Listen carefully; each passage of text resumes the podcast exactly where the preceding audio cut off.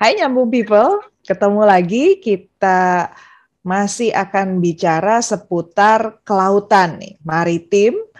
Uh, buat kalian yang mungkin masih bertanya-tanya gitu ya, kalau orang belajar soal maritim, apalagi logistiknya, itu sebenarnya bidang ilmu yang seperti apa sih akan di uh, yang bisa apa ya bisa dijangkau gitu ya, seperti apa yang dibahas, bidang kerjanya seperti apa buat yang masih bertanya-tanya mungkin generasi muda di sini siapa tahu lagi pikir-pikir bagusnya jurusan apa kita ngobrol lah sama pakarnya di sini uh, Bapak Raja Oloan Saud Gurning atau dikenalnya panggilannya Pak Saud Gurning ya Pak ya? Ya Pak Saud Gurning aja Bu. Pak Saud Gurning ini kalau kamu belum nonton episode sebelumnya, beliau cerita soal apa logistik uh, lewat jalur laut ya, lewat maritim uh, kelautan, silahkan dengarkan supaya kalian tahu persis ya itu yang kemudian dikuasai oleh beliau itu apa saja gitu. Tapi saya ulang sedikit, beliau ini PhD di bidang maritime logistik dari Australian Maritime College. Kemudian eh, MS, MSc-nya atau Master of Science-nya di bidang manajemen pelabuhan dari Swedia dan sarjana tekniknya dari Institut Teknologi 10 November di Surabaya, bidang teknik permesinan. Waduh. Jadi lengkap ya Pak ya. Yeah. So, so stay tune, uh, kita bahas lebih lanjut. Terima kasih buat yang sudah subscribe. Semangat terus, dengarkan kita terus. Pokoknya selalu ada yang baru di nyambung. Uh, Pak Saud Gurning, Coba yeah. ceritain Pak, kok dari belajar mesin, terus belajar pelabuhan, habis itu belajar logistik. Ini memang satu bidang ilmu yang nyambung atau gimana? Kenapa pertimbangannya itu Pak? Benar sekali. Memang saya masuk di ITS tahun 90 itu belajarnya tentang kapal dan mesin kapal. Uh, lalu jadi dosen tahun 95. Uh, eh, banyak mengajar tentang bidang engineering awalnya. Uh, lalu tertarik dengan bidang-bidang non engineering yang sebenarnya engineering ekonomik karena banyak persoalan-persoalannya Bu Dina. Persoalan-persoalannya di bidang komersial eh, ada banyak gangguan, ada banyak kelemahan, ada banyak tadi kemahalan gitu ya. Eh, sehingga saya tertarik. Ada senior dosen mengatakan eh, justru kalau kita bisa masuk pada bidang-bidang yang tidak hanya diri sendiri yang tahu kepada bidang-bidang yang banyak komunitasnya itu akan menjadi bidang potensial di masa mendatang. Jadi saya akhirnya masuk di sana. Di S2 saya saya mengambil uh, port management karena pada saat itu saya melihat ada banyak persoalan dalam pelabuhan kita, biaya mahal, ya ada pungutan-pungutan liar, lalu juga keterbatasan infrastruktur. Ya.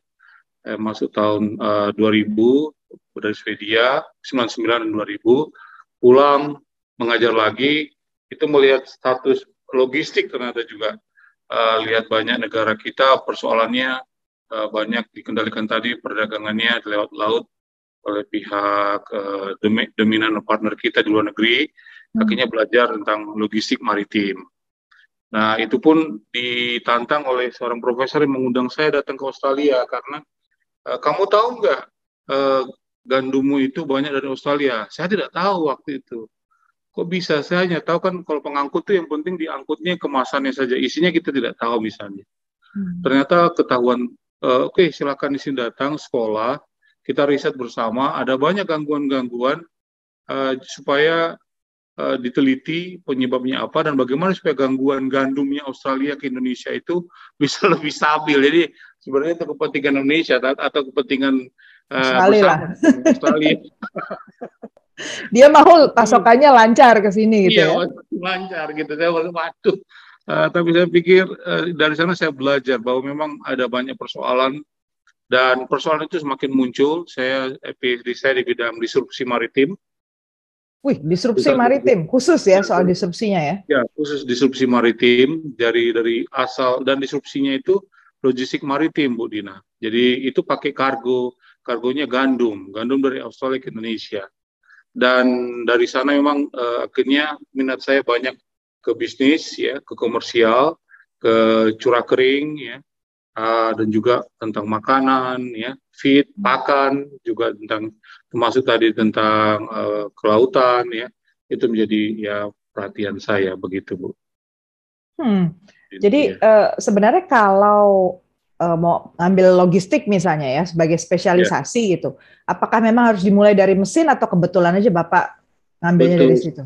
Sekarang di Indonesia ini memang kita ada banyak terpisah-pisah ya uh, dari bicara diskusi atau belajar logistik bisa dari teknik sipil ada logistik, ya teknik industri juga logistik, di kami di kelautan juga ada logistiknya, ekonomi juga ada logistik, kan begitu. Hukum juga ada logistik, begitu. Jadi kita terpisah-pisah. Ya, jadi ke depan memang jadi tuntutan ke depan kalau boleh ini uh, dalam satu lokasi, satu lokus, tapi multi nation, jadi multi yang bisa dipelajari. Kita butuh itu ya, dan ada banyak sekarang inisiasi-inisiasi ke sana, uh, termasuk juga terakhir itu adalah untuk transformasi digital di bidang logistik. Uh, dianggap selama ini kan orang statistik bicara data, orang ICT, orang komputer kan, sistem hmm. informasi. Uh, kita butuh sebuah satu lo, uh, lokus pendidikan baik formal non formal yang uh, bisa menyediakan itu semua. Dan saya kira kita juga semua terpanggil untuk itu. Mau belajar bersama-sama uh, jangan hanya melihat dari sisi teknisnya saja operasional saja manajemennya saja hukumnya saja sistem informasinya saja tapi semuanya. Saya kira yang dibutuhkan untuk belajar tentang itu. Ber, uh, kalau di Indonesia sendiri sebenarnya universitasnya atau yang khusus bisa menawarkan uh, spesialisasi di bidang logistik ini di mana aja Pak? Udah banyak atau masih terbatas? Sudah banyak ya, sudah banyak. Uh, seingat saya sudah ada sekitar 100 institusi lebih. Oh. Uh, tapi itu tadi ya, misalnya di tempat saya di kampus ITS bisa lewat teknik industri, teknik industri dan apa uh, teknik sistem industri, bisa lewat teknik sipil untuk darat, bisa lewat teknik transportasi laut, bisa sistem perkapalan, bisa uh, juga yang lainnya ya. Saya pikir ada banyak. Dan di kampus yang lain juga begitu ya, di kampus-kampus negeri dan swasta ataupun kampus-kampus vokasional juga ada banyak. Jadi kalau lihat kampusnya mungkin 100 tadi, tapi kalau lihat channelnya cukup banyak Budina ya. Jadi cukup hmm. banyak. Mau kita ngambil banyak apanya uh, channel masuknya, tetapi kalau boleh nanti secara luar luarannya outcome-nya ya kita harus mengambil semua bidang ya. Kalau di sipil misalnya mereka lebih topiknya ke darat atau udara, ya kita harus hmm. belajar juga lautnya. Orang laut juga begitu ya, harus ngerti darat dan udara atau orang hukum hanya lihat dari sisi angkut uh, transport kontraknya saja, ya mereka juga harus belajar tentang physical distribution, technical dan sebagainya. Jadi saya pikir memang uh, harus semuanya. Tetapi uh, kampus-kampus kita yaitu sekarang bagaimana uh, karena kekurangan tadi Bu, akhirnya asosiasi yang banyak melakukan akomodasi itu menggabungkan uh, meresultansikan semuanya semua kebutuhan-kebutuhan tadi Bu. Hmm. Jadi kalau kita bicara soal uh, misalnya, eh sorry, pertama saya saya simpulkan dulu berarti sebenarnya kalau kita ambil dari ekonomi tetap aja kita bisa belajar soal logistiknya gitu ya, ngitung gitu ya. Kalau tertarik soal kapalnya, fisiknya awalnya ya, mungkin untuk mengetahui apa detail teknisnya gitu ya uh, saat iya, pemberangkatan seperti apa tuh bisa. Tapi eh, apa namanya kalau kita bicara soal tadi ya di segmen yang kemarin kita yang satu lagi itu di kita sudah sempat bicara soal pentingnya ada konsolidasi juga untuk logistik ya. Betul. Supaya bisa berangkat dari satu titik kita sampai pintu berikutnya itu udah kita lah yang pegang. Berarti kan soal kebijakannya ini Pak, kalau di uh, studi kebijakan publiknya sendiri apakah sudah men, udah nyambung nih antara orang-orang teknis dengan orang-orang yang kemudian ini di belakang kita ada gambar ada darat, laut, udara, kereta api itu apa udah nyambung Pak sekarang? Uh, sudah mulai, tetapi memang otoritas logistik itu masih terus terang masih gamang ya.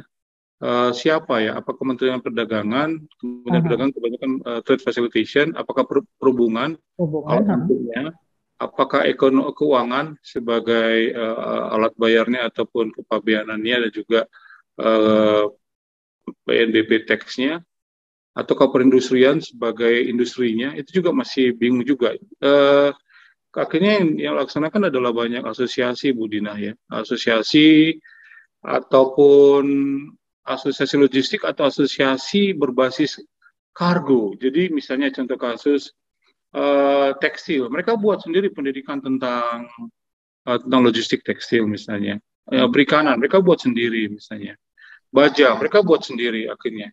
Dan itu uh, pendidikan-pendidikannya akhirnya memang modelnya model uh, di kelas berbasis kasus lebih lebih non non degree ya. Saya pikir itu baik saja ya.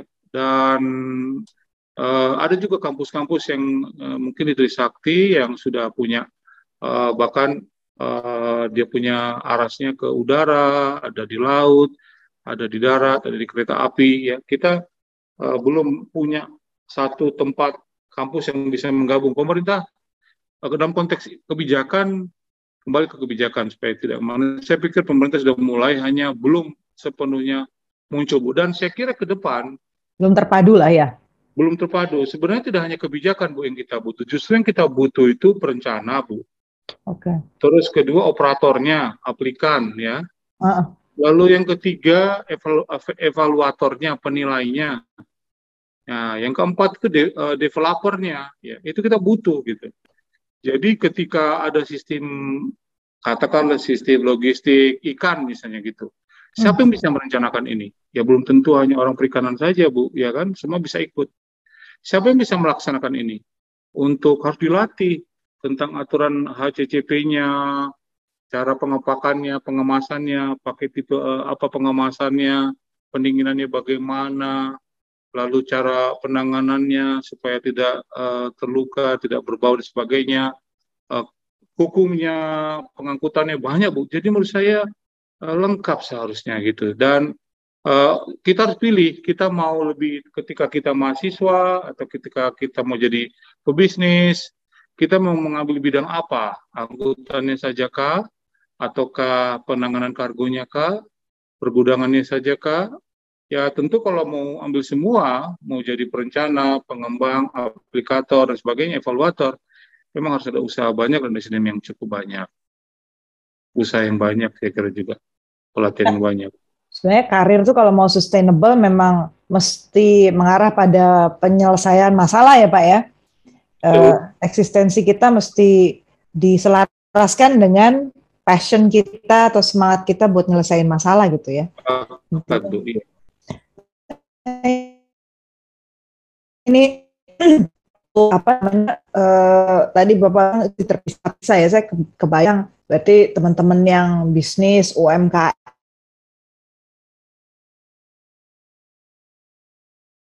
gitu banyak sendiri pak.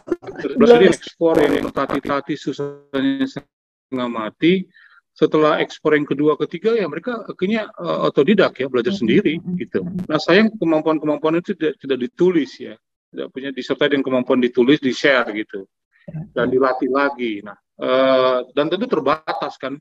Ada hal tertentu yang mereka serahkan orang lain yang ngerjain angkutannya bukan saya Pak Saud, ininya gudangnya bukan saya, packagingnya bukan saya. Tetapi prosesnya mereka paham, tapi detailingnya memang kita masih sangat kurang. Jadi menurut saya uh, betul Bu, ada banyak masalah SDM di sisi logistik.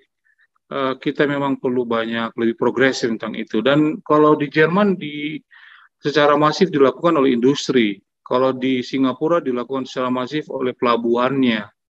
Kalau di Cina industri itu masuk ke kampus yang melaksanakan kampusnya sama negaranya. Di Indonesia pendidikan itu sendiri-sendiri, Bu. Ya. Hmm. Kalau di Amerika gimana Pak? Di Australia? Ya, betul. Di Australia itu uh, mereka menyatu, baik pemerintah, tapi berbasis negara bagian. Ya. Ah, Oke, okay. federalnya negara, ya. Ya, negara pendidikannya seperti kayak di TAFE itu di Australia setahu saya, itu pendidikannya per satu waktu tertentu, misalnya ngurusin produk kayu, produk tekstil, produk makanan, produk otomotif, beda-beda begitu ya terus pindah ke produk pertanian yang sama yang berbeda di negara bagian satu dengan yang lainnya. Jadi local base uh, needs itu yang difokuskan gitu. Jadi berbasis komoditas berbasis lokal local indigenous uh, problems dan uh, needs.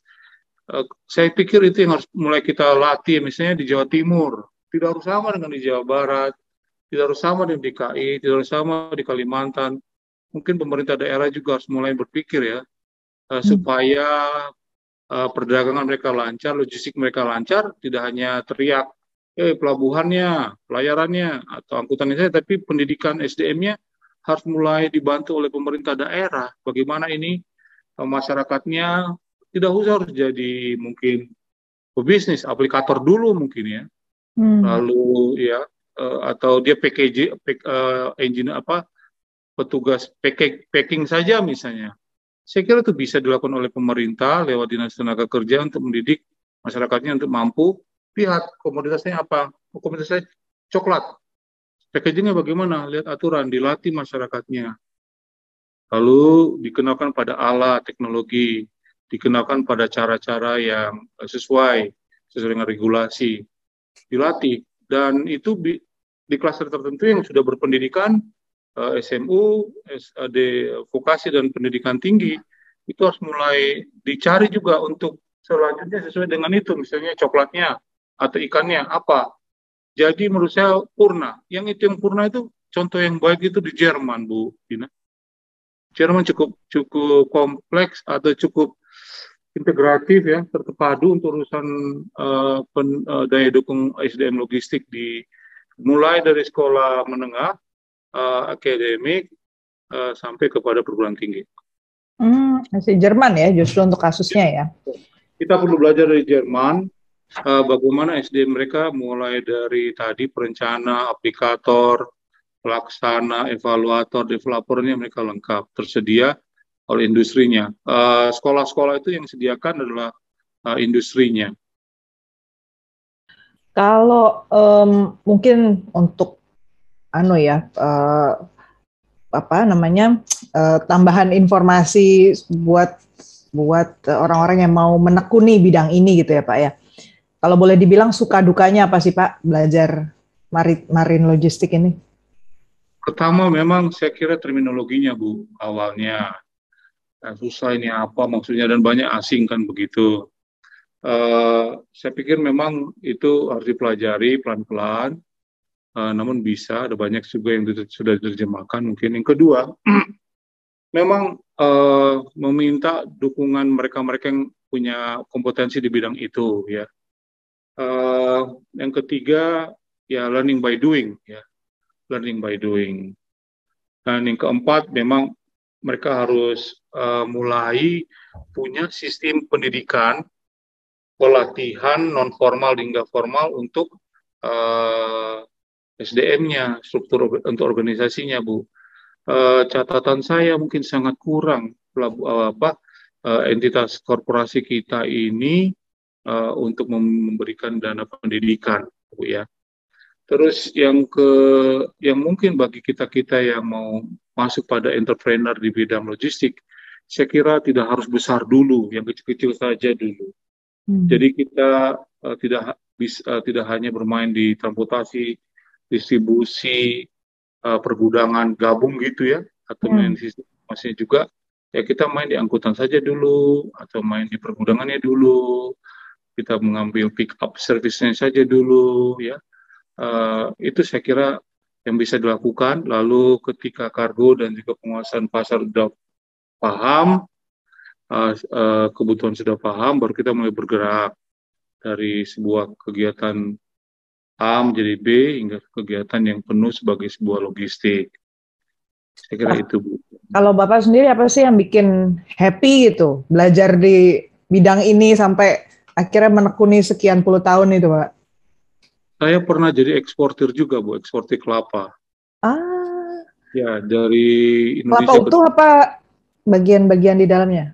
Batok kelapa itu. Batok kelapa itu ya sampai 15 cm itu saya pernah dan uh, menarik memang saya lihat ini bidang ini. Jadi memang sulit ya, tetapi saya pikir uh, ketika kita mengambil tahu dari mana sumber barangnya, dari mana kita mem mau menetapkan kelayakan dari batok kelapa tadi itu kelapa itu bagaimana kita mem membuat plastiknya bagaimana kita ke karantinanya bagaimana kita memesankan uh, kontainernya, bagaimana kita menjadwalkannya, menghitungnya, sampai rutenya, kapannya, biaya cukainya, sampai ke LC kreditnya, pembayarannya di tujuan negaranya demikian republik dapat bayaran itu sebuah ke Wah, banget ya.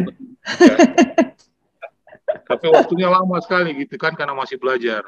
Uh. Saya pikir apa saya berubah aja dari dosen menjadi eksportir kelapa ya. Tahun berapa itu pertama bisnis eksportir itu? Uh, saya pernah lakukan itu di tahun 2012 tuh. Oh, 2012. Sekarang iya. masih?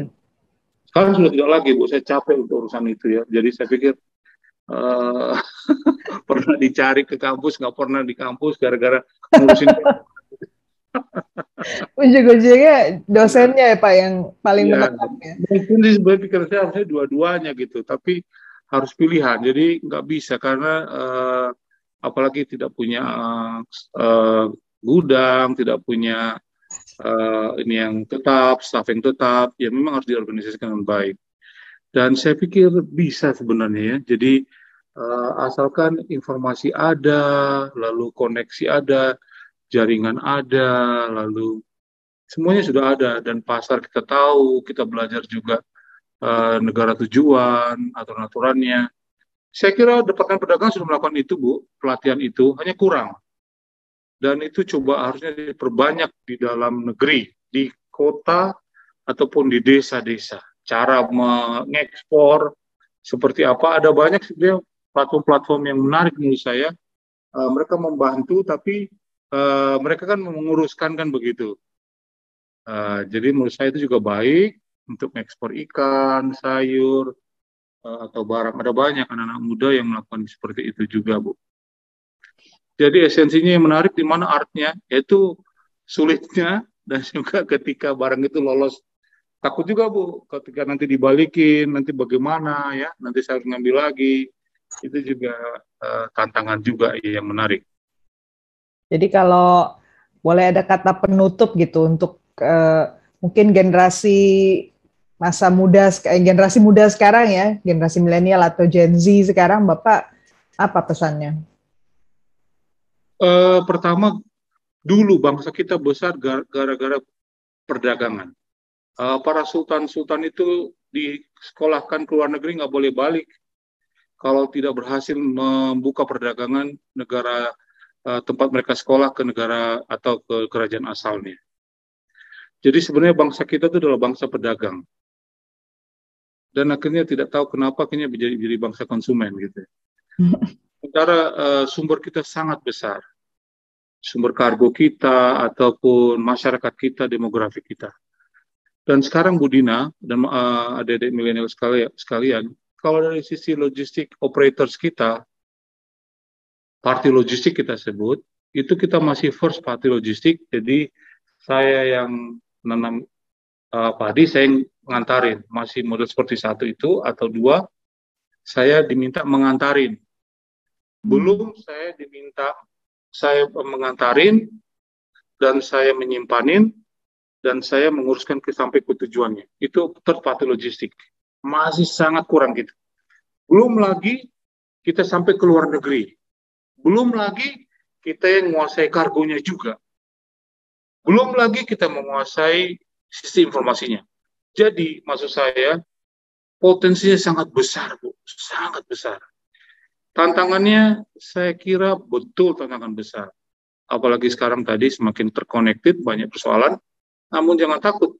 Saya kira eh, selama bisa dicoba dan pemerintah banyak membantu, ada banyak peluang-peluang baru, Bu. Jadi eh, para netizen, milenial, jangan takut untuk masuk ke dunia logistik, di entrepreneur logistik, dan banyak peluang yang sangat besar, peluang dari sisi kargo yang selama ini masih banyak belum diurusi, yang kedua masih banyak persoalan-persoalan yang membuat logistik mahal, itu artinya di belakangnya ada masalah uh, masalah sama potensi. Yang ketiga, fungsi-fungsinya masih banyak jadi tuntutan yang sangat luar biasa.